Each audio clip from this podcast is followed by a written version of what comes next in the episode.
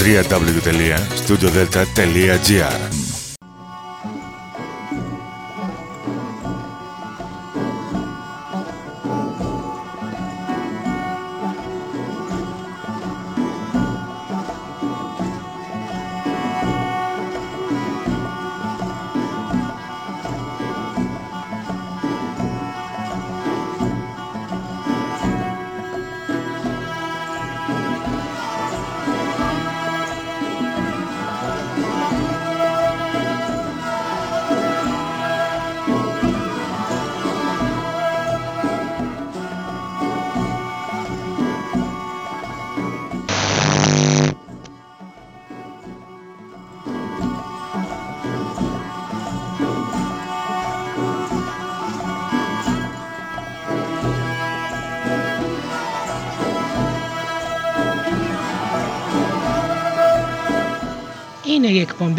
«Μύθοι και πολιτισμοί» με τη Γεωργία Αγγελή. Ζωντανά από το στούντιο Δέλτα, το ραδιόφωνο της καρδιάς μας.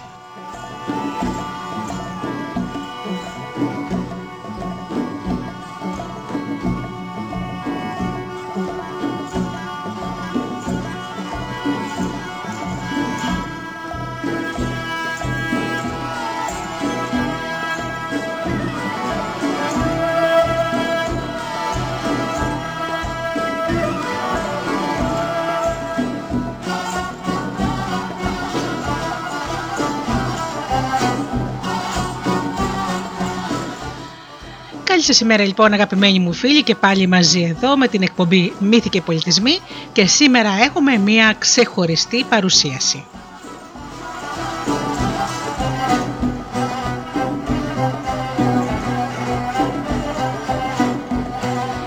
Σήμερα λοιπόν έχουμε να παρουσιάσουμε ένα όμορφο βιβλίο που λέγεται «Μύθοι στο ρυθμό της μουσικής» και το έχει γράψει η ταλαντούχα Μαρία Ανδρικόπουλου.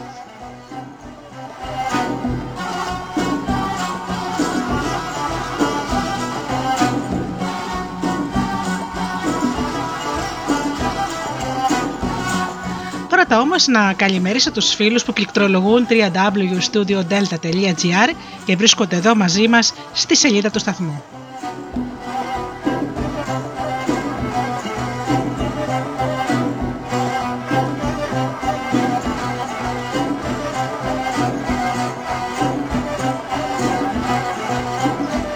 Καλημέρα και στους φίλους που μας ακούν από τις μουσικές σελίδες στις οποίες φιλοξενούμαστε, όπως είναι το Live24.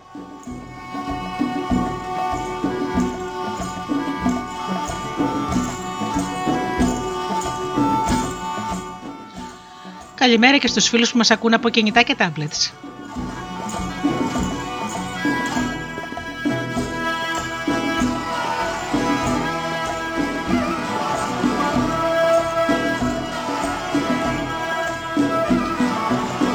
Και βεβαίως να καλημερίσω τους εκλεκτούς μου συνεργάτες, τον Τζίμι, την Αφροδίτη και την Ωρα.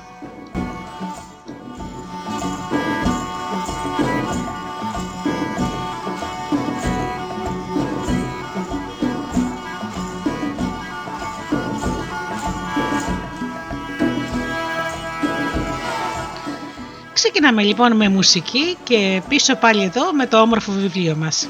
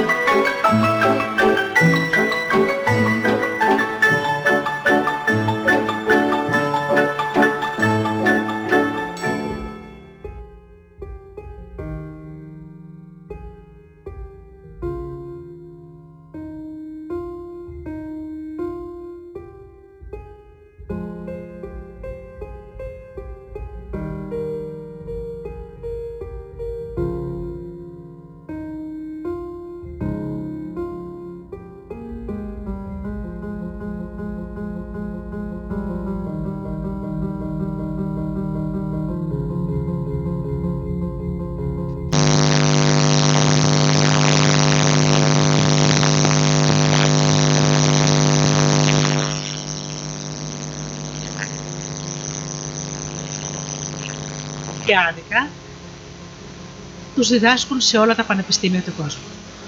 Αυτό λοιπόν το ξεχωριστό βιβλίο που έφτασε στα χέρια μου πριν από λίγες μέρες από τις εξαιρετικές εκδόσεις Καλέντι περιέχει μύθους όμως στο ρυθμό της μουσικής. Μουσική και μύθοι. Σκέφτεστε τίποτα καλύτερο;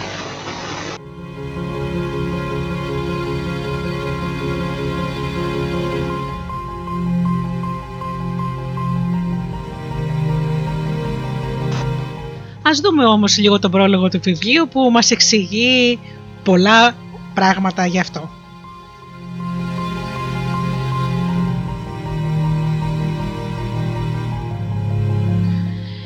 Ίσως αναρωτιέστε τι καινούριο έχει να μας πει ένα ακόμη βιβλίο με ιστορίες από την ελληνική μυθολογία.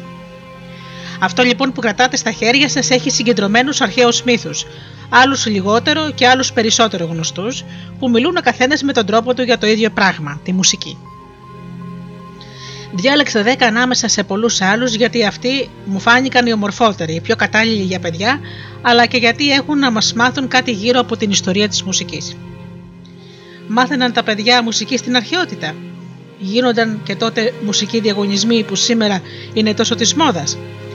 Πώς έμοιαζαν τα πρώτα μουσικά όργανα και ποιος τα επινόησε. Αποκτούσαν άραγε τόση φήμη η μουσική ώστε το όνομά τους να είναι γνωστό έως σήμερα. Πίστευαν οι άνθρωποι πως η μουσική είχε κάποιες μαγικές ιδιότητες; Ποιες ανθρώπινες συνήθειες συνοδεύονταν από μουσική; Ίσως ήδη γνωρίζετε κάποιους από αυτούς τους μύθους, έτσι όπως θα τους διαβάσετε εδώ ή και κάπως διαφορετικά. Κάποια ονόματα ή τοποθεσίες μπορεί να τα έχετε ακούσει αλλιώς. Αυτό δεν σημαίνει ότι εδώ ή αλλού υπάρχει λάθος. Η μύθη αυτή είναι τόσο παλιή που η αρχή τους χάνεται στα βάθη των αιώνων. Επειδή πάντα όμως έκρυβαν μέσα τους μεγάλη ομορφιά, ήταν τόσο αγαπητοί που διαδίδονταν από στόμα σε στόμα ή τους έγραφαν με τα δικά τους λόγια διάφοροι συγγραφείς. Επίσης με τον τρόπο τους απεικόνιζαν σε έργα τους αγκιοπλάστες, γλύπτες, ζωγράφοι. Έτσι από αφηγητή σε αφηγητή, από τον ένα καλλιτέχνη στον άλλο και από χρόνο με το χρόνο, είναι φυσικό οι ιστορίες αυτές να εμφανίζουν κάποιες διαφορές. Το σημαντικό όμως είναι πως ο πυρήνας του, το βασικό θέμα δηλαδή που μας αφηγείται κάθε μύθος, είναι το ίδιο. Για παράδειγμα, μπορεί να ακούτε πολλά για τις Ειρήνες, ότι το νησί τους λεγόταν έτσι ή αλλιώς, ότι το τέλος τους ήταν αυτό ή το άλλο, ή ότι έμοιαζαν έτσι ή λίγο αλλιώτικα. Πάντα όμως θα ακούσετε πως το, με το μαγευτικό τους τραγούδι παράσερναν τους ναυτικούς και πως το πέρασμα από το νησί τους ήταν ο φόβος και ο τρόμος τους. Ακόμη, όλοι όσοι διηγούνται αυτή την αρχαία ιστορία συμφωνούν με τον τρόπο που γλίτωσε ο Οδυσσέας από αυτές. Ο μύθος δηλαδή στο βάθος παραμένει ίδιος. Αλλιώς όμως μιλά για τις ειρήνες όποιος αγαπάει τις ναυτικές ιστορίες, αλλιώς όποιος θέλει να διηγηθεί ένα παραμύθι με τέρατα και αλλιώς όποιος διαλέγει να μιλήσει για τη μαγεία και τη δύναμη της μουσικής. Εκτός από το να σας διηγηθώ με τον τρόπο μου αυτούς τους μύθους, σκέφτηκα να μοιραστώ μαζί σας και μερικές πληροφορίες που μας βοηθούν να γνωρίσουμε καλύτερα την ελληνική μυθολογία. Μην μου πείτε πως δεν σας αρέσει να μαθαίνετε καινούργια πράγματα. Στο τελευταίο μέρος του βιβλίου θα βρείτε μια σειρά από δραστηριότητες σχετικές με όσα διαβάσατε. Ακροστοιχίδε, σπαζοκεφαλιέ και ιδέες για κατασκευές. Καλή σας διασκέδαση, Μαρία Ανδρικόπουλου.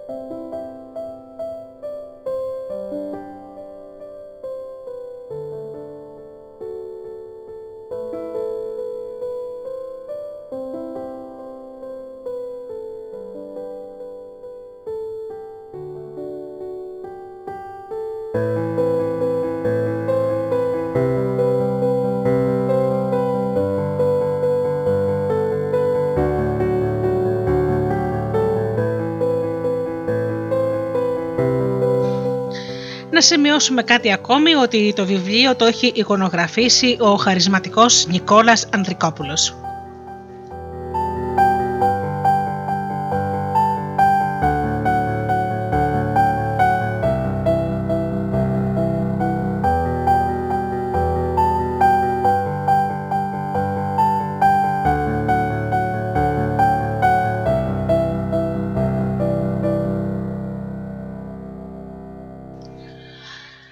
Λοιπόν στην πρώτη μας ιστορία, ο Ερημής και το καβούκι της χελώνας.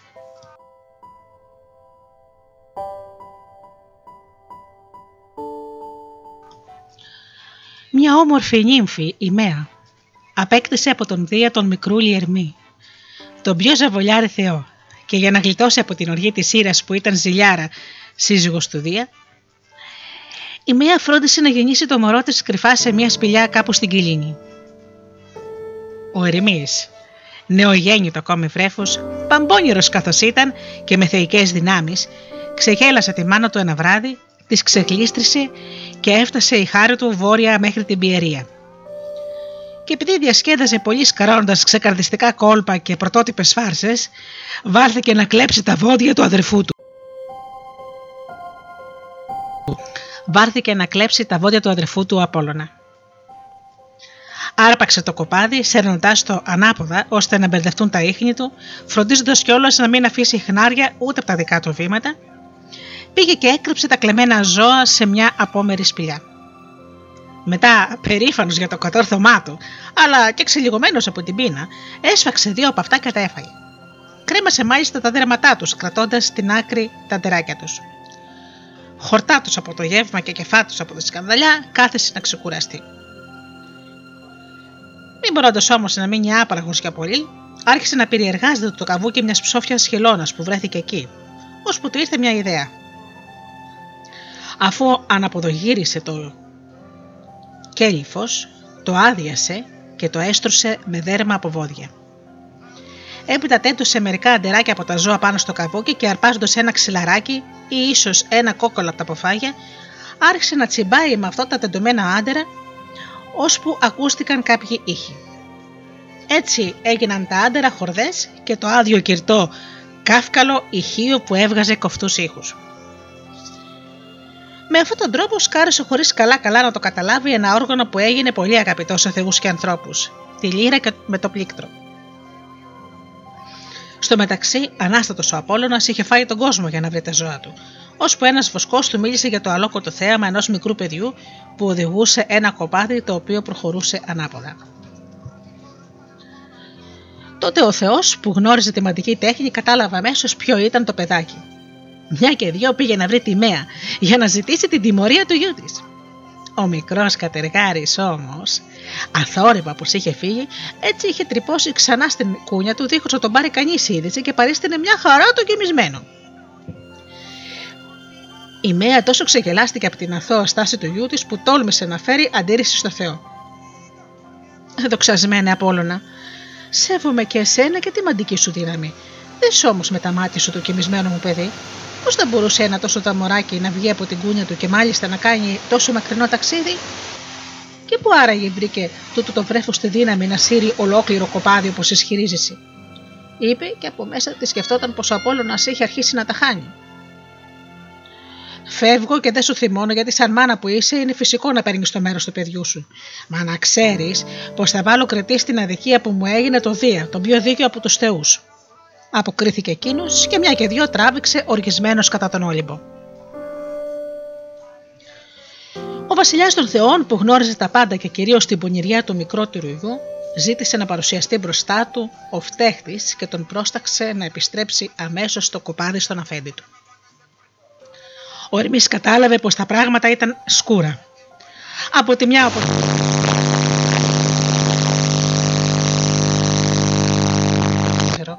Όποιο ψέμα και αν ξεφουρνήσω, αυτοί οι δύο θα με μεριστούν. Ξέρω όμως εγώ άλλο τρόπο για να μαλακώσω την οργή τους. Έτσι, χωρίς να βγάλει μιλιά, άρχισε να παίζει τη λύρα του έχοντας εμπιστοσύνη στη μαγική δύναμη της μουσικής. Πραγματικά, στο άκουσμα της μελωδίας, ο Δίας ηρέμησε και ο Απόλυνα μαγεύτηκε τόσο που ξέχασε και την αρπαγή των ζώων και την τσαντίλα του για τον Ερμή. Αν μου δώσεις τούτο το όργανο και μου μάθεις την τέχνη σου, σε συγχωρώ μια και καλή. Και όσο για τα ζώα, χαρισμά σου, είπε ο Απόλλωνας του Και τι να κάνει ο Ερμής. Αναγκάστηκε να του δώσει τη λύρα για να βγει από τη δύσκολη θέση. Και εδώ που τα λέμε όμως, καθώς βαριόταν εύκολα τα πάντα, δεν νοιάστηκε και πολύ. Φτηνά τη γλίτωσα. Ούτε τιμωρία, ούτε φασαρίες. Έδωσα τη λύρα, αλλά κράτησα το κοπάδι. Δεν βγήκα χαμένος. Α δω τώρα μήπως κερδίσω και κάτι παραπάνω από τούτο την ιστορία, σκέφτηκε. Έπιασε τότε τον αυλό του που ήταν επίσης δική του επινόηση και άρχισε να παίζει πηδηκτικά ένα χαροπό σκοπό, παρακολουθώντας με την άκρη του ματιού του τις αντιδράσεις του αδερφού του. Μόλις ο Απόλογα άκουσε τους ήχους του σαπλού, θέλησε να αποκτήσει και αυτό το όργανο. Όμως ο πανούργος Ερμής του τη φορά ζήτησε αντάλλαγμα. Κι έτσι ο Απόλογα αναγκάστηκε να του χαρίσει ένα ολόχρυσο ραβδί και να του μάθει μερικά από τα μυστικά της μαντικής του τέχνης. Επειδή όμως φοβόταν μήπως ο καταργαράκος του αρπάξει στα κρυφά τα μουσικά όργανα που μόλις του είχε χαρίσει, του είπε όσο πιο αυστηρά μπορούσε.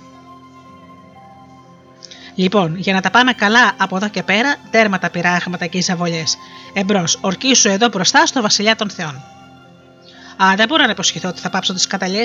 Εσένα όμως, αδελφέ μου, ορκίζομαι ότι δεν θα σε ξαναπειράξω. Και ο Δίας ευχαριστήθηκε πολύ που τα δύο αδέρφια φίλησαν για πάντα. Για να δείξει μάλιστα πως είχε συγχωρέσει το μικρό του γιο, τον διόρισε εγκυλιοφόρο του. Και από τότε ο κήρυκας των Θεών κουβαλούσε παντού ένα ραβδί με δύο πλεγμένα φιδάκια στην κορυφή του, το κηρύκιο, που έγινε το σύμβολό του και προλάβαινε να εκτελέσει όλες τις παραγγελίες του πατέρα του, χάρη στα φτερωτά σανδάλια που φορούσε πάντοτε στα πόδια. Ο Απόλλωνας πάλι από εκείνη τη μέρα δεν πήγαινε πουθενά χωρίς τα μουσικά του όργανα και κυρίως τη λύρα, και έτσι με τον καιρό θεωρήθηκε ο θεός της μουσικής.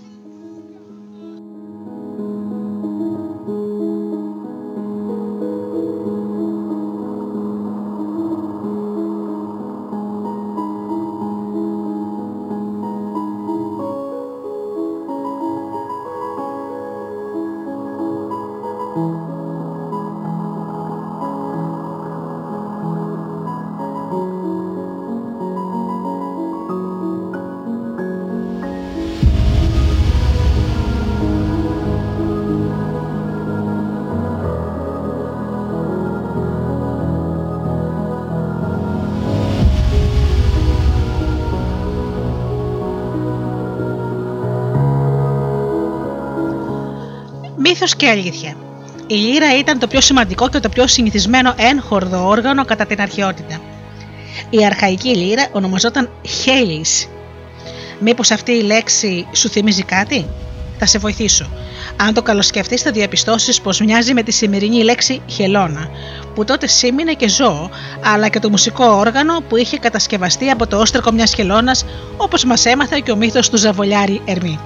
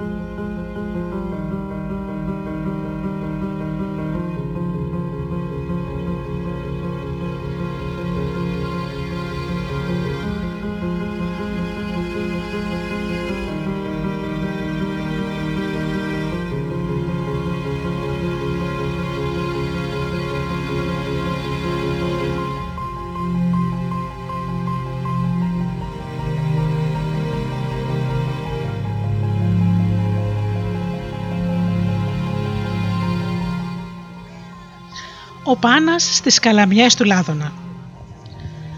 Ο Πάνας, γιος μιας άλλης νύμφης και του θεού Ερμή στη Ζωηράδα ήταν ίδιος ο σκανταλιάρης ο πατέρας του. Στην όψη όμως δεν ξέρω να σου πω τι νος είχε μοιάσει. Πάντως γεννήθηκε με μητερά αυτιά, κέρατα, γένια και πόδια τριχωτά που κατέληγαν σε όπλες. Θυμίζοντας περισσότερο τράγο και λιγότερο άνθρωπο τόσο που κατατρώμαξε ακόμα και την ίδια του τη μάνα και ο τραγωπόδωρο Θεός, όπως ακριβώς τέριαζε στην αγριάδα του, περνούσε τον καιρό του σκαρφαλώνοντας σαν κατσίκι στα απόκρυπνα βράχια και τριγυρνώντας ανέμπελα στα όρη και τα δάση. Δίκαια λοιπόν, με τον καιρό θεωρήθηκε προστάτης της χλωρίδας και της πανίδας στη φύση, καθώς και ο προστάτης των ποιμένων. Κάποτε όπως ε, ενώ περιπλανιότανε στα βουνά της Αρκαδίας, συνάντησε μια πεντάμορφη νύμφη με το παράξενο όνομα Σύριγκα. Μαγεμένος από την ομορφιά της, την ερωτεύτηκε με την πρώτη ματιά και θέλησε αμέσως να την κάνει γυναίκα του. Η κοπέλα δεν ήθελε ούτε να τον βλέπει έτσι άσχημος που ήταν και έκανε τα πάντα για να τον αποφύγει. Μα έχει δει τα μούτρα του που μου θέλει και αγάπες, έλεγε ηρωνικά στις φιλενάδες της, και όλες μαζί γελούσαν κορεδευτικά μόλις τολμούσε να τις πλησιάσει. Όσο εκείνη το αρνιόταν, τόσο καημένος ο Πάνας πείσμονε και έτρεχε έξω πίσω της. Λεπτόντα την άφηνε σε ησυχία ώσπου μια μέρα το κορίτσι δεν άντεξε άλλο και για να του ξεφύγει ρίχτηκε απελπισμένο στα νερά του ποταμού Λάδωνα. Δεν πνίγηκε όμως, αφού τη λυπήθηκε κάποιος Θεός και τη μεταμόρφωσε σε καλαμιά, στο λιγερό φυτό που φυτρώνει σε λίμνες και ποτάμια και στο παραμικρό θρόισμα του ανέμου βγάζει ένα διαπεραστικό ήχο σαν σφύριγμα. Και ο Πάνας, ενώ είχε απλώσει το χέρι του στην ακροποταμιά για να την αρπάξει, βρέθηκε ξαφνικά να κρατά αντί για την αγαπημένη του μια καλαμιά που από το θυμό του την έκανε κομμάτια. Και όταν ξέσπασε η οργή του, άρχισε κλαίγοντας να παίζει με τα κομματάκια που ήταν ό,τι είχε απομείνει από το όμορφο κορμί της, ώσπου αφουγκράστηκε τους ήχους των λιγμών και των αναστεναγμών του που διαπερνούσαν τις τρυπούλες του. Σκέφτηκε τότε να ενώσει τα καλάμια κολλώντας τα το ένα δίπλα στο άλλο με κερί και άρχισε να φυσάει, ώσπου μέσα από τις τρύπες βγήκε ένας σκοπός. Έτσι, πάνω στον καημό του για το χαμό της Σύριγγα, έφτιαξε θελά του ένα πνευστό μουσικό όργανο, ένα είδος φλογέρας που το έπαιζε συχνά για να ξεχνάει τη λύπη του. Για να θυμάται μάλιστα την αγαπημένη του, έδωσε στο, όνομα, στο όργανο το όνομά της. Σύριγα. Λοιπόν, ονομάζονταν στην αρχαιότητα η πολυκάλαμη φλογέρα. Και καθώς ο Θεός περιφερόταν στα δάση και στα άγρια βουνά παίζοντας τη φλογέρα του για να παρηγοριέται, το μουσικό αυτό όργανο διαδόθηκε ανάμεσα στους βοσκούς που το διδάχτηκαν από τον Πάνα. Από τότε η φλογέρα έγινε η συντροφιά των βοσκών στη μοναξιά τους.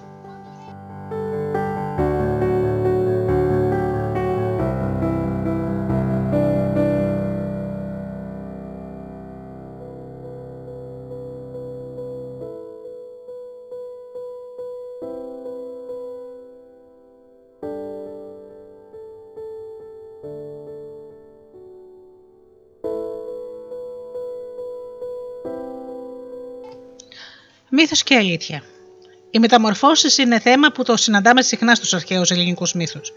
Όπως λοιπόν γλίτωσε η Σύριγγα από τον Πάνα επειδή μεταμορφώθηκε σε καλαμιά, έτσι και μια άλλη όμορφη κοπέλα της μυθολογίας, η Δάφνη, που την κυνηγούσε ο Απόλογα και εκείνη δεν τον ήθελε, σώθηκε την τελευταία στιγμή χάρη στη μεταμόρφωσή της στο ομώνυμο δέντρο.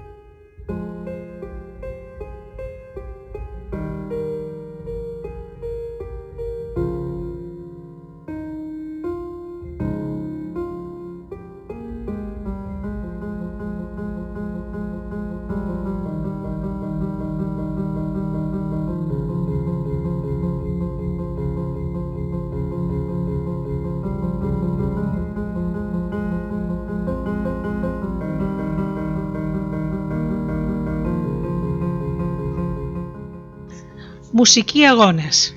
Η οργή των μουσών. Ο Απόλλωνας, ο ωραίος θεός της μουσικής, απέκτησε με τον καιρό τη συνοδεία του τις μουσες, εννέες, εννέα γυναικείες θεότητες που προστάτευαν τη μουσική, μα και άλλες τέχνες σαν την ποίηση, το τραγούδι, το χορό. Από τότε ο Θεός ονομαζόταν Μουσιγέτης, ηγέτης δηλαδή των μουσών, αφού ήταν ο αρχηγός τους. Εκείνος πήγαινε πάντοτε μπροστά παίζοντας τη λύρα του και εκείνες τον ακολουθούσαν πιστά και με τις μελωδίες τους διασκέδαζαν θεούς και ανθρώπους. Όπου γάμος και χαρά, ο Απόλλωνας και οι μουσες πρώτοι. Η χαρούμενη συντροφιά δεν έλειπε από κανένα θεϊκό συμπόσιο, η γαμήλιο γλέντι, και οι θεότητες αναλάμβαναν να διδάξουν στους θνητούς τις τέχνες που προστάτευαν. Οι μουσες που είχαν ανακαλύψει τη μελωδία και την αρμονία ήταν κόρες του Δία και της Μνημοσύνης και είχαν πολύ ωραία ονόματα. Κλειό, Ευτέρπη, Μελπομένη, Ερατό, Θάλια, Τερψιχώρη, Πολύμνια, Ουρανία και Καλλιόπη. Οι ποιητές τη συμνούσαν, οι θεοί της τιμούσαν, οι χωρικοί της λάτρευαν και εκείνες σε αντάλλαγμα τους πρόσφεραν απλόχερα τη χαρά. Όσο καλές όμως ήταν με όσους τις σέβονταν, τόσο σκληρές γινόταν με όσους δεν τους έδιναν σημασία και ακόμα περισσότερο με, όσες, με όσους τολμούσαν να τις συναγωνιστούν. Άκου, για παράδειγμα, τι έπαθε ο Θάμηρης που τόλμησε να τα βάλει μαζί τους. Ο πανέμορφος νέος ήταν διάσημος τραγουδιστής και μουσικός και είχε διδαχτεί την τέχνη από τον πατέρα του τον Φιλάμονα, που με τη σειρά του την είχε μάθει από το δικό του το γονιό, το Θεό Απόλωνα. Πατέρας και γιος είχαν τόσο ταλέντο που σάρωναν τα βραβεία σε όλους τους μουσικούς διαγωνισμούς. Ο Θάμερης λοιπόν, μέσα στην αμυαλιά της νιώτης του και συνηθισμένος να ακούει πάντα επένους για το ταλέντο του, άρχισε να έχει πολύ μεγάλη ιδέα για τον εαυτό του και πίστεψε πως μπορούσε να ξεπεράσει στη μουσική τέχνη ακόμα και τις ίδιες τις εννέα μουσες. Τότε εκείνες οργίστηκαν και τον προκάλεσαν σε μουσικό αγώνα. Και όταν ο νεαρός, όπως ήταν φυσικό, νικήθηκε από τις θεότητες, εκείνες τον, τον, τον τιμώρησαν πολύ σκληρά, στερώντας του όχι μόνο το ταλέντο του, αλλά και το φως του. Ο Θάμερης, τυφλός και ατάλαντο πια, πέταξε απαρηγόρητος στη λύρα του σε ένα ποτάμι γιατί του ήταν πλέον άχρηστη. Και ενώ ως τότε όλοι μιλούσαν συνεχώς για αυτόν, πολύ γρήγορα τον ξέχασαν ολότελα. Πράγμα που στην εποχή μας συμβαίνει συχνά σε διάφορους καλλιτέχνες μόλις σπάψουν να έχουν επιτυχία. Έχω ακούσει ακόμα πως ίδια τύχη είχαν και οι πιερίδες νύμφες, οι εννέα κόρες του βασιλιά Πιέρου και της Ευήπης, που τόλμησαν και εκείνες να παραβγούν με τις μουσες σε διαγωνισμό τραγουδιού. Δίκαια καμαρώνει ο Δίας για τι θηγατέρε του, αλλά και ο πατέρας μας δεν πρέπει να έχει παράπονο. Ωραίες οι φωνές των μουσών, αλλά οι δικές μας είναι καλύτερες, έλεγαν μεταξύ τους. Αν μάλιστα κατάδε, καταδεχόταν να διαγωνιστούμε στο τραγούδι, θα ήταν ίσο αγώνας. Εννιά εκείνες, εννιά και εμείς. Είμαι σίγουρη πως θα καταφέρναμε να τις νικήσουμε. Πρώτη είναι η μεγαλύτερη και από κοντά συμφώνησαν και οι άλλες. Οι μουσες που δίχως δισταγμό δέχτηκαν την πρόσκληση, την πρόκληση, διαγωνίστηκαν μεταξύ τους και όταν τις κατατρόπωσαν εκδικήθηκαν τις πιερίδες νύμφες μεταμορφώνοντάς τις και τις εννιά αποκαλύφωνα κορίτσια σε πουλιά με απέσιο κρόξιμο. Παρόμοια τύχη είχαν και οι τερατόμορφες σιρήνες, μισές γυναίκες και μισές πουλιά, που με το υπέροχο τραγούδισμά τους σαγίνευαν τους ναυτικούς. Κάποτε τόλμησαν και εκείνες να αμφισβητήσουν την υπεροχή των μουσών στο τραγούδι. Στο μουσικό αγώνα που ακολούθησε ως συνήθως νίκησαν οι μουσες, που για να εκδικηθούν τις ειρήνε όρμησαν κατά πάνω τους και τους μάδισαν τα φτερά. Έτσι οι πασίγνωστες με τη γοητευτική τους φωνή σιρήνες έφυγαν ετοιμένε και ντροπιασμένες με το κεφάλι τους σκεφτό και ξεπουπολιασμένα φτερά.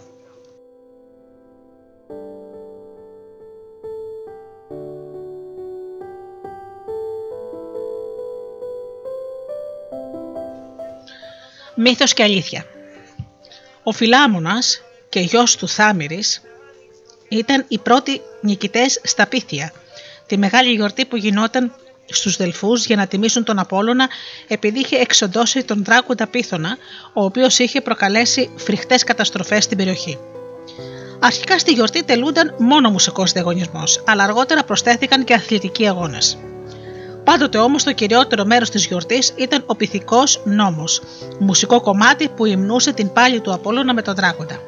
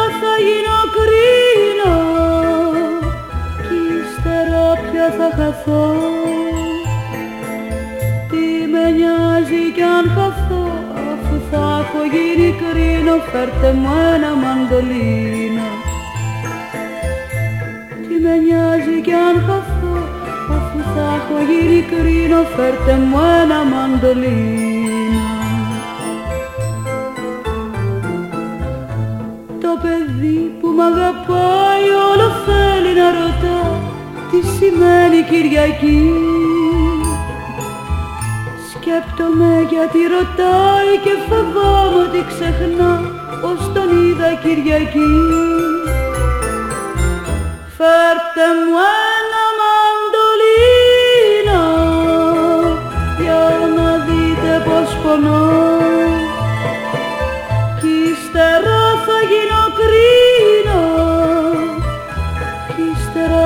θα χαθώ. Τι με νοιάζει κι αν χαθώ αφού θα έχω γίνει κρίνο φέρτε μου ένα μαντολίνο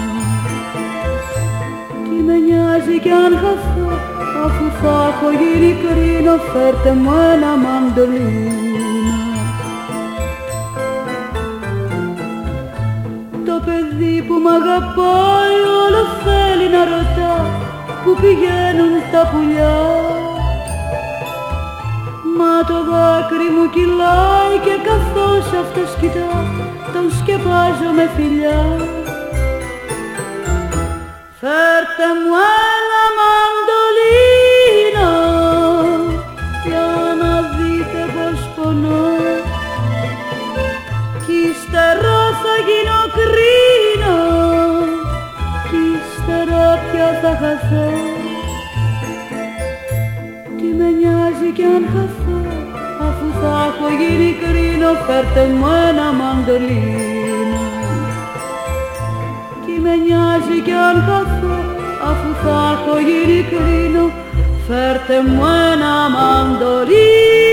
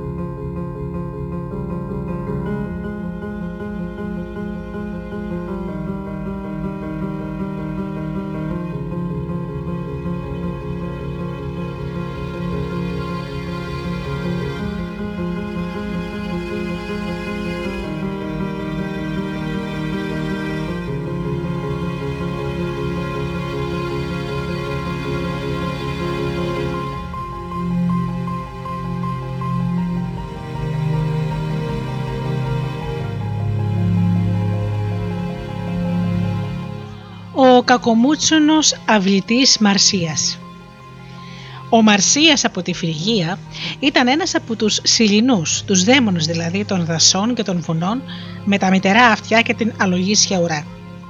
Από εμφάνιση είχε τα μαύρα του τα χάλια, ωστόσο διέθετε ένα μεγάλο χάρισμα, ήταν σπουδαίος αυλητής. Κάνει να ρωτιέσαι πως έμαθε την τέχνη του, θα σου το πω ευθύ αμέσως, για να μην σε κρατάω σε αγωνία. Κάποτε η θεά Αθηνά την ώρα που έπαιζε αυλό πρόσεξε το είδωλό της καθώς κατραστιζόταν στα νερά ενός ποταμού. Μπλιάχ, πώς είμαι έτσι, φώναξε ταραγμένη και πέταξε μακριά το όργανο. Η αλήθεια είναι πως καθώς έπαιζε τον αυλό με το φύσιμα φούσκουναν τα μάγουλά της και το πρόσωπό της παραμορφωνόταν. Περνώντας αργότερα, ο Μαρσίας από το σημείο αυτό βρήκε τον πεταμένο αυλό.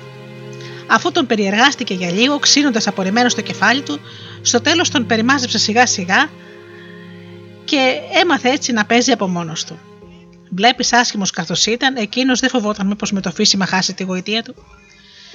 Με τον καιρό, ο αυτοδίδακτος αυλητή έφτασε στο σημείο να παίζει τόσο καλά που όλοι τον θαύμαζαν με ανοιχτό το στόμα. Πήρε λοιπόν τα μυαλά του αέρα και άρχισε να καφιέται πως είναι ο καλύτερος μουσικός ακόμα και από τον Απόλωνα, το θεό της μουσικής. Μόλις έμαθε ο Θεός τις καυχησιές του Μαρσία, φουργίστηκε και τον προκάλεσε να διαγωνιστούν μεταξύ τους. Εκείνος δέχτηκε και μάλιστα τα πήγαινε πολύ καλά, ώσπου ο Απόλογα άρχισε να παίζει επιδεικτικά τη λύρα του ανάποδα, το ίδιο επιδέξια όπως και θα την έπαιζε κανονικά. Όταν λοιπόν στο τέλος ο Απόλογα στέφτηκε νικητής, φρόντισε να τιμωρήσει παραδειγματικά το Μαρσία για την αμυαλιά του και να πιστεύει πως μπορούσε να ξεπεράσει στη μουσική τον ίδιο το Θεό της. Διέταξε τους ακόλουθούς του να τον αγδάρουν ζωντανό και να κρεμάσουν το δέρμα τους σε ένα δέντρο για να το βλέπουν υπεραστικοί και να θυμούνται το πάθημα του Μαρσία, ώστε να μην τολμάει κανείς το εξής να τα βάζει με τους Θεούς.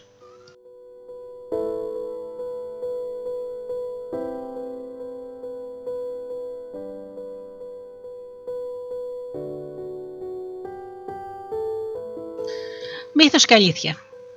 Οι Σιλινοί και οι Σάτυροι, δίποδοι δαίμονες των δασών και των βουνών, ανήκουν στα ενδιάμεσα πλάσματα της ελληνικής μυθολογίας, μισοί άνθρωποι και μισοί ζώα, όπως για παράδειγμα οι κένταβροι, από τη, μέση και πάνω, από τη μέση και κάτω άλογο, από τη μέση και πάνω άνθρωποι.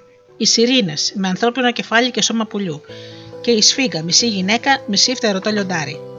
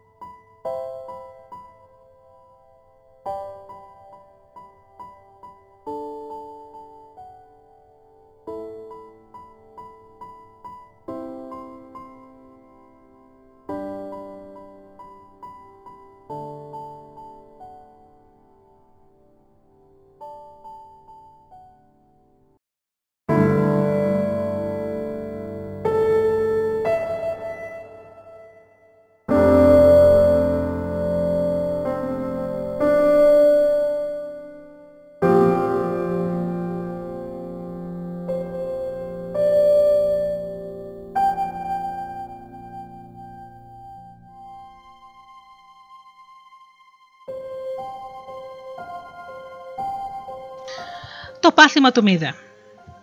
Ο Πάνας τόλμησε κάποτε να ισχυριστεί ότι έχει περισσότερο ταλέντο από τον Απόλλωνα στη μουσική.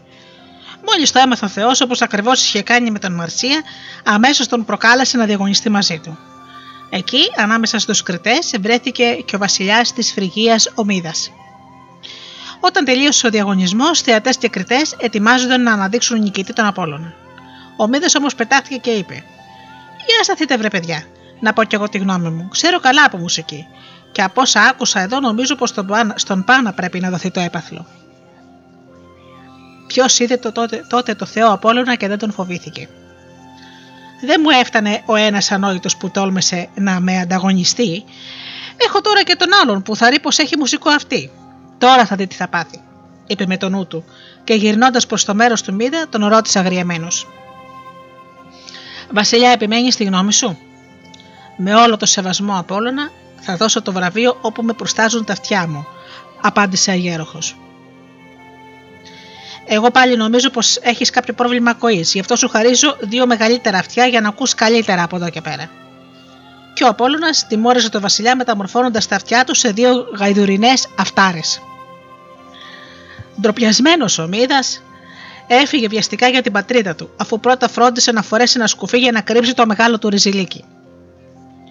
Από τότε δεν άφηνε κανέναν υπηρέτη να τον λούσει και δεν αποχωριζόταν το σκούφο του παρά μόνο όταν ερχόταν η ώρα να κουρευτεί.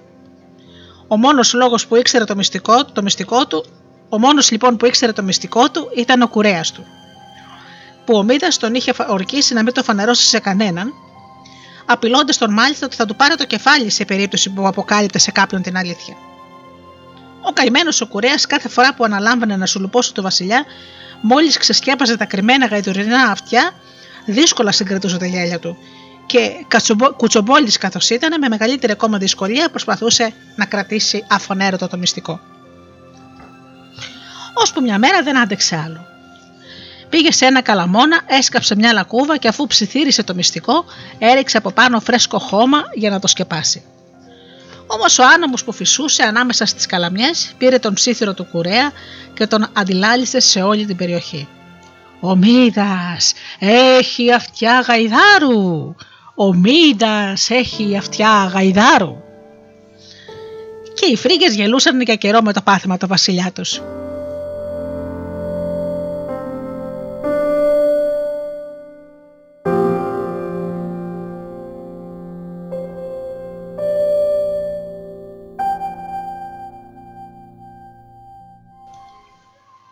Μύθος και αλήθεια. Η ιστορία με τα γαϊδουρινά αυτιά δεν ήταν το μοναδικό πάθημα του Μίδα. Κάποτε ο Θεός Διόνυσος θέλησε να τον ανταμείψει για την φιλοξενία που του είχε προσφέρει και ο Μίδας ζήτησε να γίνεται χρυσάφι ό,τι αγγίζει με σκοπό να αποκτήσει πλούτο αμύθιτο. Στο τέλος όμως το μετάνιωσε πικρά γιατί κόντυψε να πεθάνει από την πείνα και τη δίψα, αφού με το που άγγιζε την τροφή του ή το κύπελο με το νερό του μεταμορφω... μεταμετρεπόταν εκείνο σε χρυσάφι. Έτσι αναγκάστηκε να παρακαλέσει το Θεό να τον απαλλάξει από το δώρο που του είχε φέρει τόσο δυστυχία και ο Διόνυσος τον έστειλε να πληθεί στον Πακτολό ποταμό που από τότε λένε γέμισε χρυσό.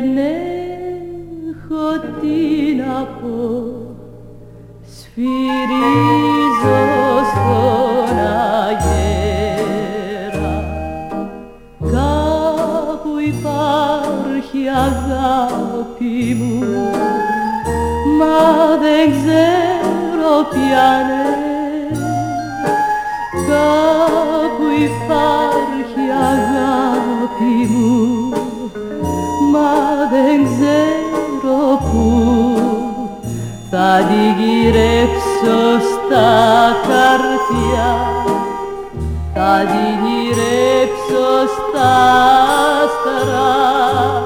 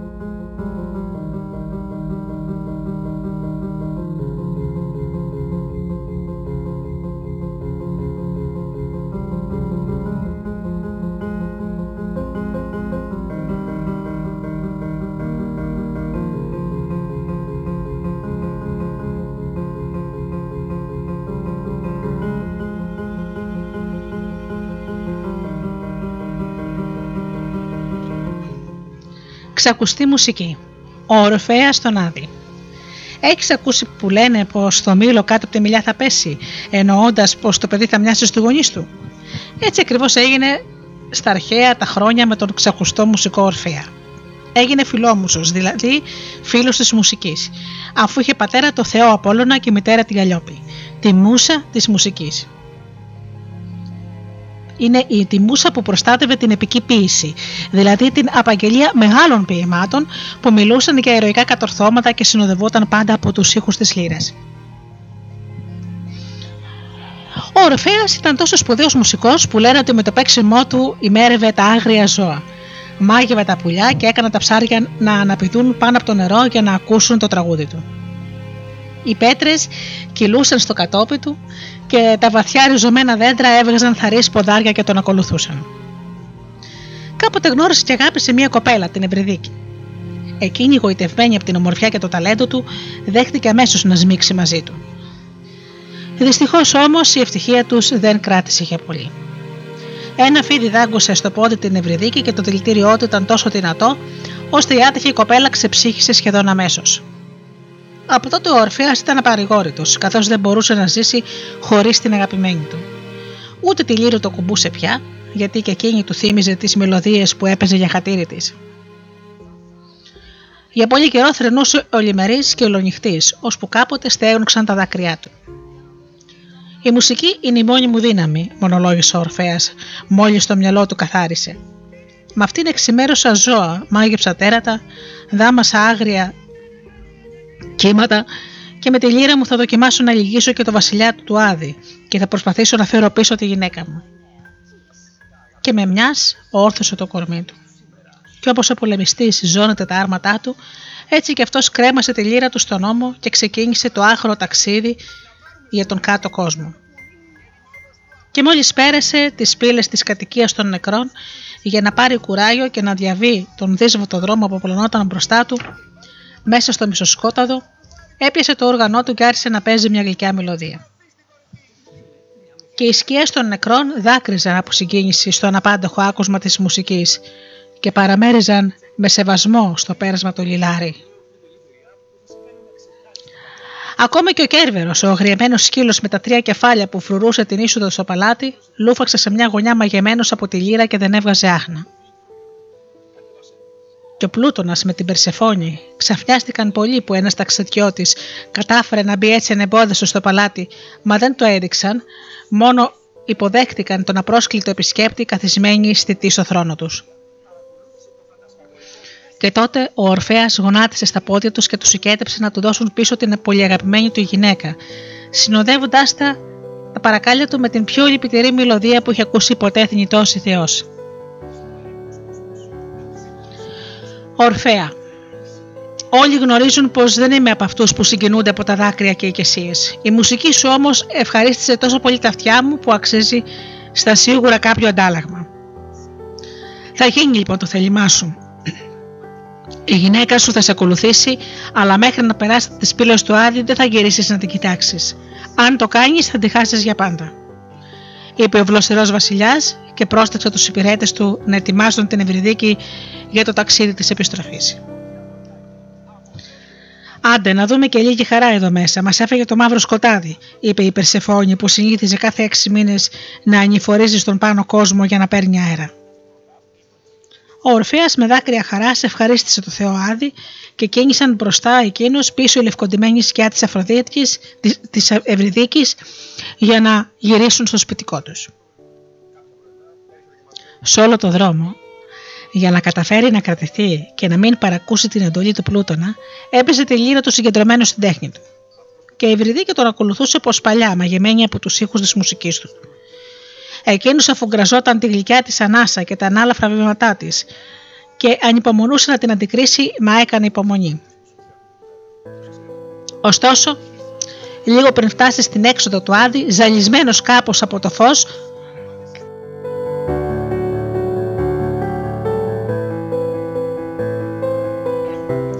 ζαλισμένος από το φως που ξαφνικά είχε τρυπώσει, δεν άντεξε άλλο και γύρισε να δει την Ευρυδίκη. Τότε εκείνη έβγαλε μια σπαραχτική κραυγή. Σκέπασε το πρόσωπό της με το πέπλο της και χάθηκε για πάντα στο σκοτάδι. Και ο Ορφαία από τότε γυρνούσε σαν χαμένος, θρυνώντας για τη γυναίκα του που αυτή τη φορά την είχε χάσει από δικό του σφάλμα. Κάποιοι είπαν πως ύστερα από λίγο καιρό έδωσε ο ίδιος τέλος στη ζωή του από τη λύπη του. Και άλλοι είπαν πως τον σκότωσαν οι γυναίκες τη Τράκη για να τον εκδικηθούν, επειδή μετά την Ευρυδίκη δεν αγάπησε ποτέ ξανά καμία γυναίκα και όλες τις περιφρονούσε. Ο θρύρος λέει ακόμη πως πάνω στον τάφο του μαζεύονταν τα ειδόνια και καραϊδούσαν τα πιο γλυκά από οπουδήποτε αλλού, θρυνώντας για το χαμό του σπουδαίου μουσικού.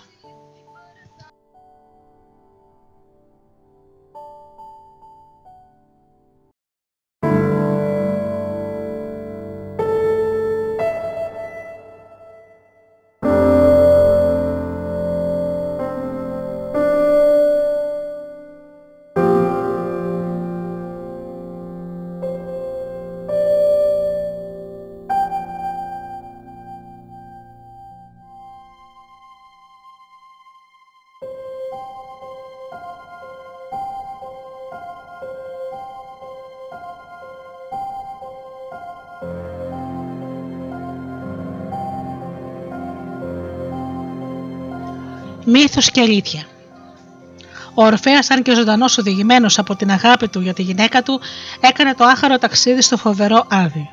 Αλλά και ο Οδυσσέας χρειάστηκε να ταξιδέψει ζωντανός μέχρι τον κάτω κόσμο για να μάθει από το μάτι τη Ρεσία πότε θα τελείωναν οι περιπέτειές του και θα γύριζε επιτέλους στην Πνιθάκη. Ο γενναίος Ηρακλής πάλι έκανε δύο φορές το ταξίδι αυτό. Μια για να φέρει τον Ευριστέα, για να, μια για να φέρει στον Ευριστέα τον Κέρβερο, τον τρομερό φύλακα του Άδη, πραγματοποιώντας έναν από τους 12 άθλου του, και άλλη μια φορά για να φέρει πίσω στον άδμητο τη γυναίκα του, την Άλκιστη, που είχε θυσιαστεί για, εκείνους, για εκείνον πεθαίνοντας στη θέση του.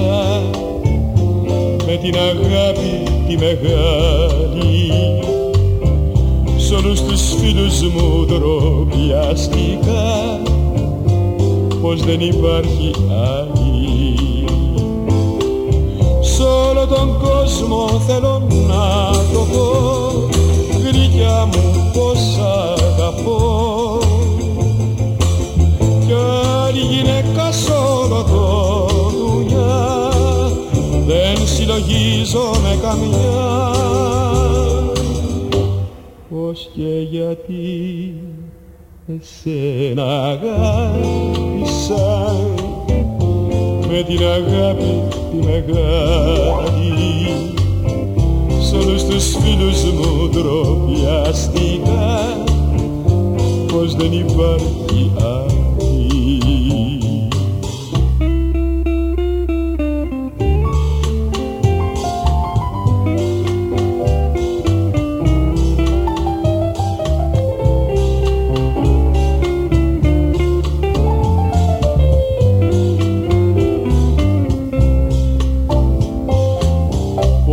και γιατί εσένα αγάπησα με την αγάπη τη μεγάλη.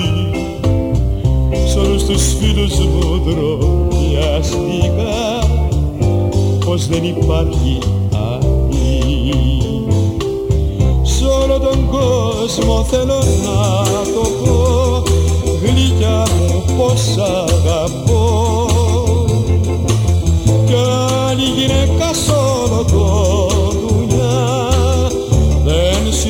συλλογίζω με καμιά. Πως και γιατί εσένα αγάπησα. Με την αγάπη τη μεγάλη. Σ' όλους τους φίλους μου τροπιαστικά. Πως δεν υπάρχει είναι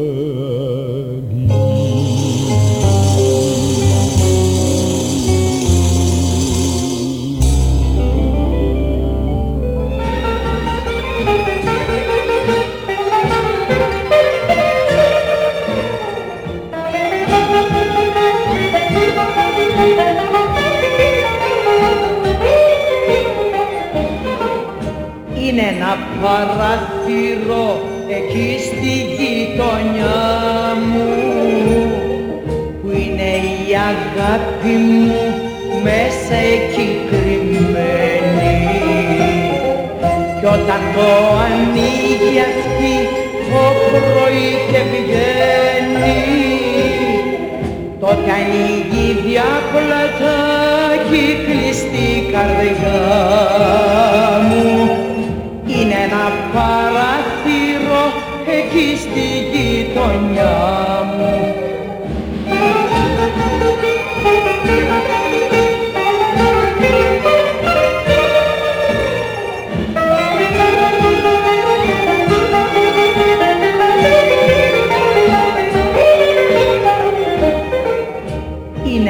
Παραθυρό εκεί στη γειτονιά μου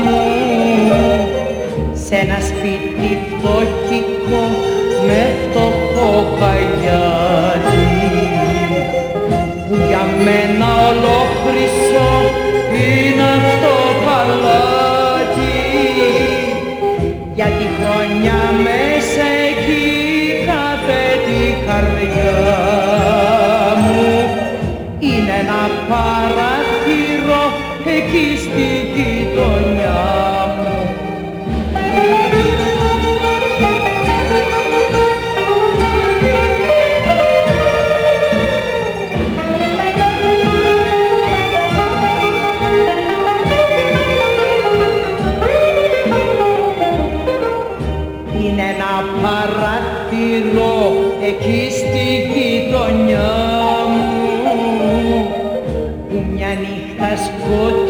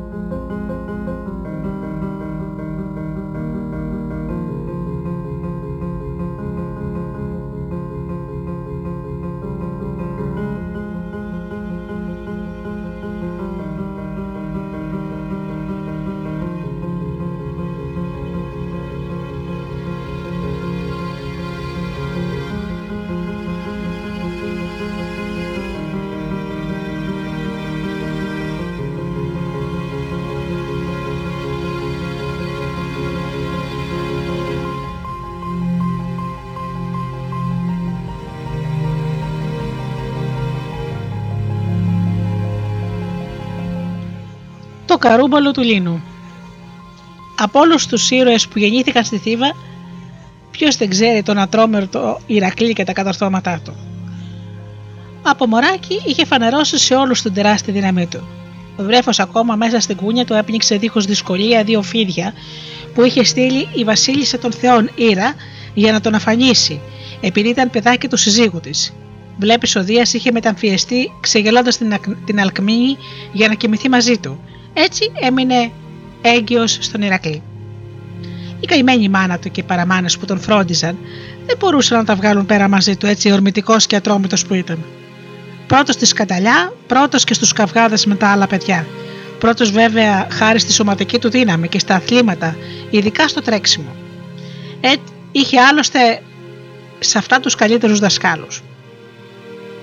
Ο θετός πατέρας του Αμφιτρίωνας τον προπονούσε στην αρματοδρομία και στην υπασία και ο αυτόλικος στην πάλη. Ο έβριτος, ο σακουστός τοξότης του μάθαινε πώς να το ξέβει με το τόξο και ο γενναίος κάστορας τον μειούσε στις τέχνες της πολεμικές, δείχνοντάς του πώς να ορμάει με το δόρι, αλλά και πώς να προστατεύεται με την ασπίδα. Όσο γυμναζόταν με όρεξη, τόσο προσηματικά αρνιόταν να στρωθεί στη μελέτη. Μπορείς να φανταστείς τον καπετάν Φασαρία μαθητή, Έτσι ακριβώς ήταν ο μικρός Ηρακλής. Δάσκαλός του στα γράμματα και στη μουσική, που τότε θεωρούταν πολύ σημαντικό μάθημα, ήταν ο Λίνος. Οποιοδήποτε άλλο στη θέση του Ηρακλή θα δόξαζε τους Ολύμπιους Θεούς που είχε την τύχη να μαθητεύει πλάι σε ένα περίφημο μουσικό και, και ποιητή. Γιατί ο δάσκαλός του, γιος μιας μουσας, ήταν διάσημος συνθέτης όλων των σουξέ της εποχής και εφευρέτης της λύρας με τις τρεις κορδέ. Ο Ηρακλής όμως, που δεν είχε το νου του παρά μόνο πώς να γυμνάσει το κορμί του, για να βγαίνει πάντα νικητής, λίγο νοιαζότανε για τη μουσική και ακόμα λιγότερο για τη φήμη του δασκάλου του. Βαριόταν φρικτά να επαναλάβει τις ασκήσεις του και όταν έπρεπε να, να παίξει το έκανε τόσο ανόρεχτα που ο Λίνος έφτασε στα όρια της απελπισίας. Σοφός όμως καθώς ήταν, οπλιζόταν με υπομονή και συμβούλευε ήρεμα το μαθητή του. Παιδί μου, μην πιάνεις έτσι τη λύρα, δεν είναι ρόπαλο. Δεν λέω, Φρόντιζε το σώμα σου για να κρατάς έτσι υγιές και το μυαλό σου. Μα συγκεντρώσου λιγάκι και στη μελέτη. Να ετοιμάζεσαι για πόλεμο, αλλά μην ξεχνάς τις χαρές της ειρηνικής ζωής. Μια από αυτές είναι και η απόλαυση της μουσικής. Τα λόγια του δασκάλου έμπαιναν από το ένα αυτή του μαθητή και έβγαιναν από το άλλο. Άλλες φορές ο Λίνος, για να φέρει στο φιλότιμο την Ηρακλή, χρησιμοποιούσε σαν παράδειγμα τον αδελφό του, τον Ιφικλή, που ήταν πάντα υπάκου και, με, και μελετηρός. Άδικος κόπος. Ο νους του Ηρακλή ήταν στα βέλη και όχι στις χορδές. Άσε που θεωρούσε τον αδελφό του σκέτο Πασικλάκη. Μια μέρα που ο Ηρακλής το είχε παρακάνει με τη φασαρία και είχε βαλθεί να παίζει τόσο αδέξια, λες και έπιανε πρώτη φορά στα χέρια του τη λύρα, ο δάσκαλος θύμωσε πραγματικά. Α, σήμερα δεν την γλιτώνεις στην τιμωρία, φώναξε και σήκωσε το χέρι του για να τον χαστούκίσει. Ο Ηρακλής, όλος βελτάδα, τραβήχτηκε στο πλάι και απέφυγε την καρπαζιά. Μα καθώς δεν χαλιναγωγούσε το θυμό του, δεν δίστασε να τα αποδώσει το χτύπημα. Σήκωσε τη λύρα και χτύπησε με όλη του τη δύναμη το λίνο κατά κέφαλα. Με μια ο σπουδαίος μουσικός σοριάστηκε νεκρός μπροστά στα τρομαγμένα μάτια του Ιφικλή. Για καλή του τύχη, ο Ηρακλής απαλλάχθηκε από την κατηγορία του φόνου, γιατί ο νόμος δεν θεωρούσε ένοχο όποιον προσπαθώντας να μενθεί σκότωνε αυτόν που πρώτος είχε ξεκινήσει ένα τσακωμό. Δεν έμεινε όμως και εντελώς ατιμόρυτος για αυτή την αποτρόπια πράξη γιατί ο αμφιτρίωνας για να του βάλει μυαλό τον έδιωξε από το σπίτι και τον έστειλε στο βουνό να φυλάει τα κοπάδια τους. Στη μνήμη του Λίνου γράφτηκαν πολλά θρηνητικά τραγούδια και κάθε τέτοιο μυρολόι ονομάστηκε Λίνος προς τιμή του. Και κάθε φορά που φέρνανε στο νου τους οι παλιοί το τραγικό αυτό μάθημα, στέναζαν για τον άτυχο μουσικό, μα και για το μαθητή του, που δεν είχε ακόμα καταλάβει ότι δεν έχει καμιά αξία η δύναμη του σώματος, αν το μυαλό είναι αδύναμο να τη μετριάσει όταν πρέπει.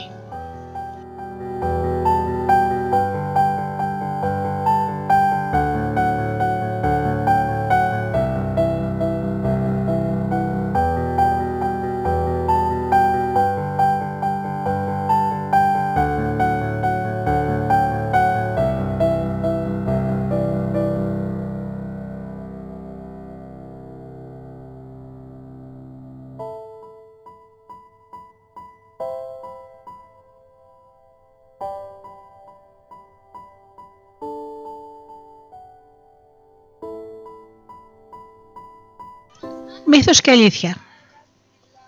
Τους αρχαίους μύθους τους γνωρίζουμε από κείμενα αρχαίων συγγραφέων που σώζονται μέχρι τις μέρες μας, αλλά και από παραστάσεις σε αγκία που έχουν βρεθεί σε αρχαιολογικές ανασκαφές. Για παράδειγμα, τα μαθήματα μουσικής του Ηρακλή επικονίζονται σε δύο τουλάχιστον τέτοια αγκία.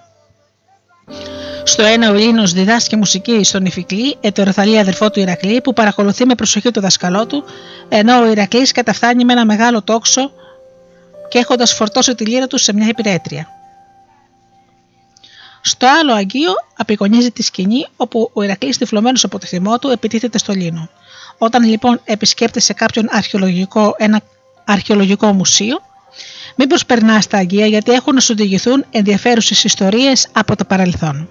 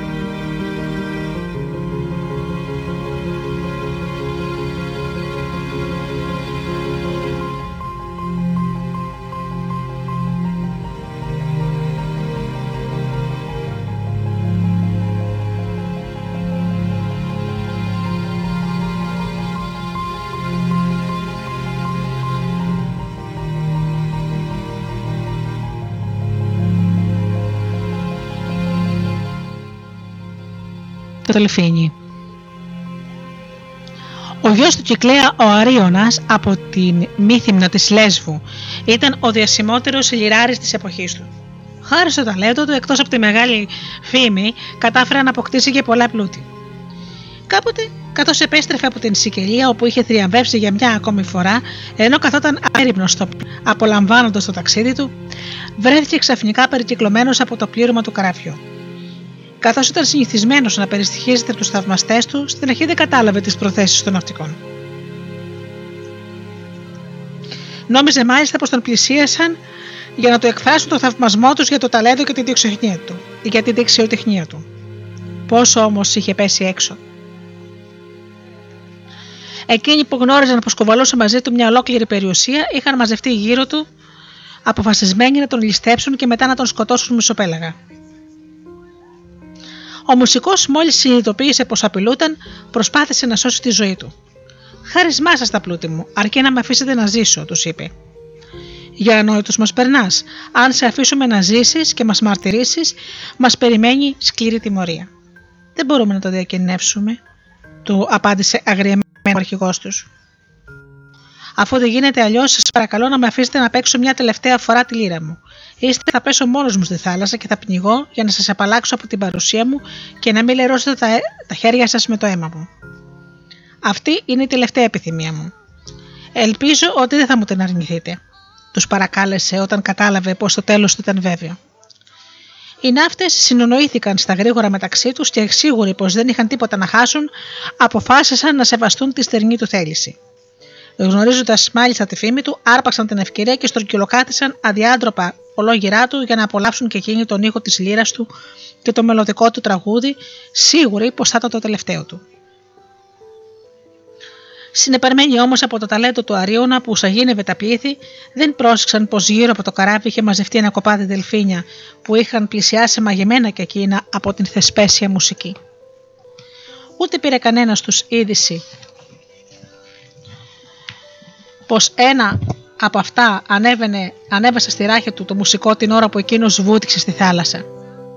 Έτσι ο Αρίωνα δεν πνίγηκε, αφού καβάλα στο Δελφίνι κατάφερε να φτάσει μέχρι το ακροτήριο Τέναρο και από εκεί να γυρίσει στον τόπο του όσια βλαβής. Ο σπουδαίος μουσικός, χάρη στην τέχνη του, σώχθηκε ανέλπιστα από βέβαιο θάνατο και συνέχισε να διασκεδάζει με τις μελωδίες του τον κόσμο για πολλά χρόνια ακόμη όσο για τους ναύτες βρήκαν σκληρή τιμωρία, αφού όταν γύρισαν στην πατρίδα τους, την Κόρινθο, μαζί με τη θαυμαστή σωτηρία του μουσικού, είχε πια μαθευτεί και η δική τους απόπειρα, που ευτυχώς για όλους τους υπόλοιπους δεν ήταν επιτυχημένη.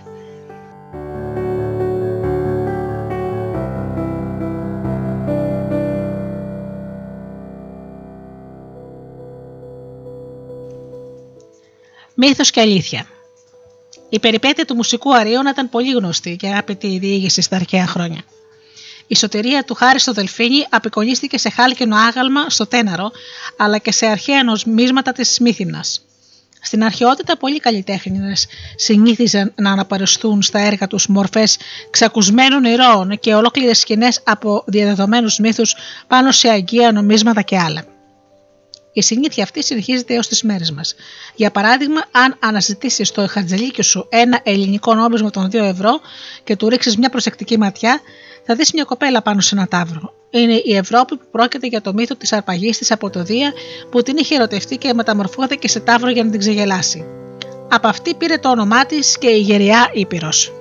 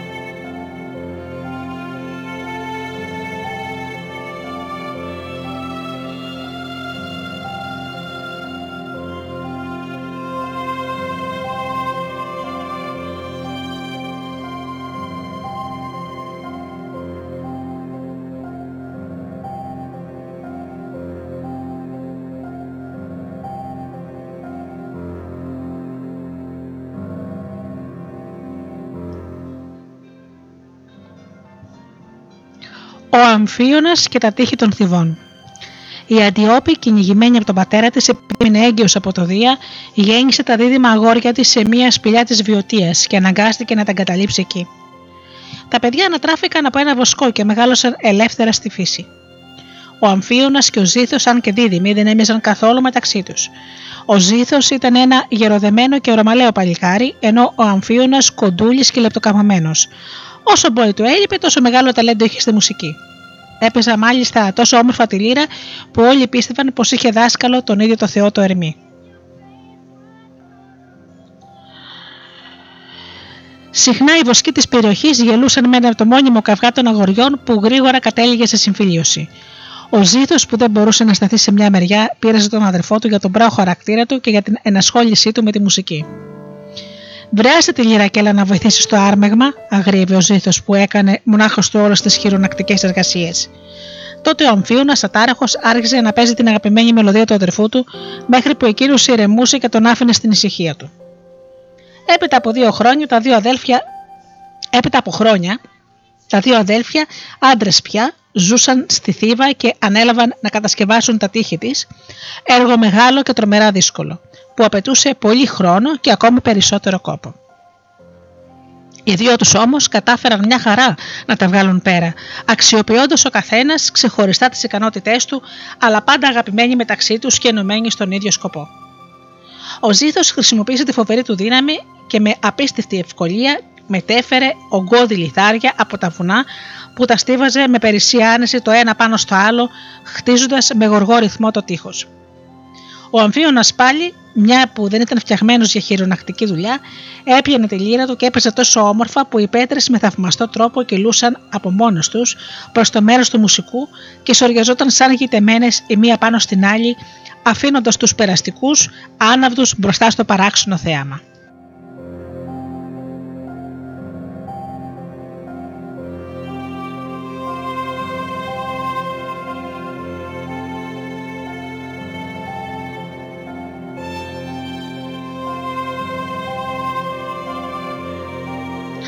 Έτσι, η κατασκευή του έργου ολοκληρώθηκε πολύ γρήγορα και η Θήβα οχυρώθηκε για τα καλά με επιβλητικά τείχη που είχαν μάλιστα 7 εισόδους. Ιδέα, όπως φαίνεται το αμφίωνα, σε αναλογία με τις 7 χορδές της λύρα του, που τους στάθηκε πολύτιμο εργαλείο κατά το χτίσιμο.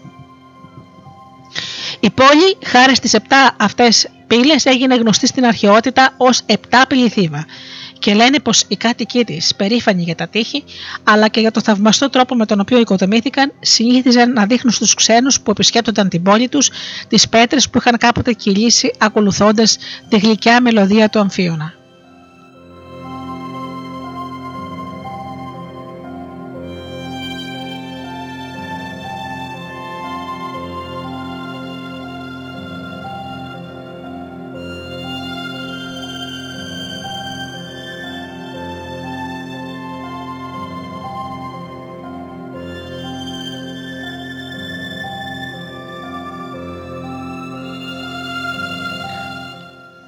Μύθος και αλήθεια. Ο Αμφίωνας και ο Ζήθος είναι ένα από τα λιγότερο γνωστά ζευγάρια αδελφών της μυθολογίας. Θες να θυμηθούμε και άλλους μυθικούς δίδυμους ήρωες; Σίγουρα οι πιο διάσημοι ήταν οι Διόσκουροι, ο Κάστορας και ο Πολυδεύκης, οι αδελφοί της ωραίας Ελένης και της Κλητεμίστρας. Ανδρείοι και ωραίοι, ο ένας ήταν σπουδαίος υπέας, ενώ ο άλλος διακρινόταν στην πυγμαχία. Στο τέλος για να μείνουν αθάνατοι οι θεοί τους μεταμόρφωσαν σε λαμπρό αστέρι οδηγό των ναυτικών. Λένε μάλιστα πως αυτοί απεικονίζονται και στον αστερισμό των διδήμων. Ο Ετεοκλής και ο Πολυλίκης πάλι, τα δίδυμα βασιλόπουλα της Θήβας, έμειναν στη μνήμη μας για, τον άσχη, για άσχημο λόγο. Αφού κατέληξαν να σκοτώσει ο ένας τον άλλον σε μια φοβερή μονομαχία μεταξύ τους, διεκδικώντας ο καθένας για τον εαυτό του το θρόνο της ίδιας πόλης.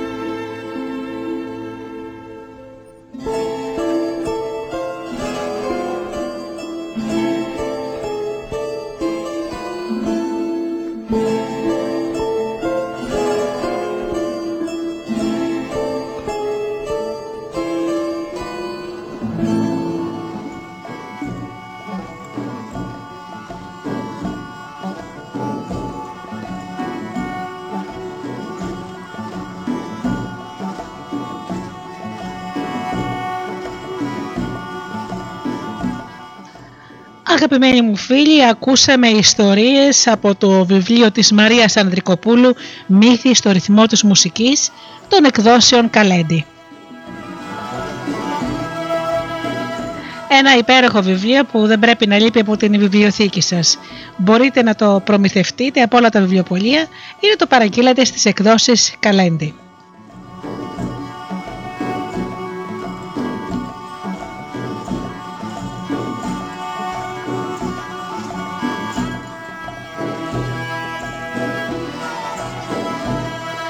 Σας ευχαριστήσω όλους εσάς που ήσασταν εδώ μαζί μου αυτές τις δύο ώρες και ακούσαμε μύθους στο ρυθμό της μουσικής.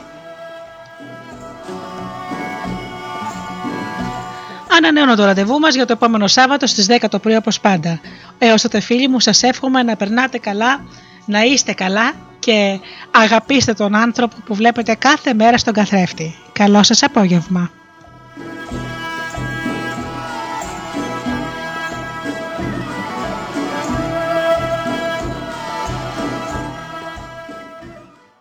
Η μουσική και τα τραγούδια είναι εδώ, studio delta.gr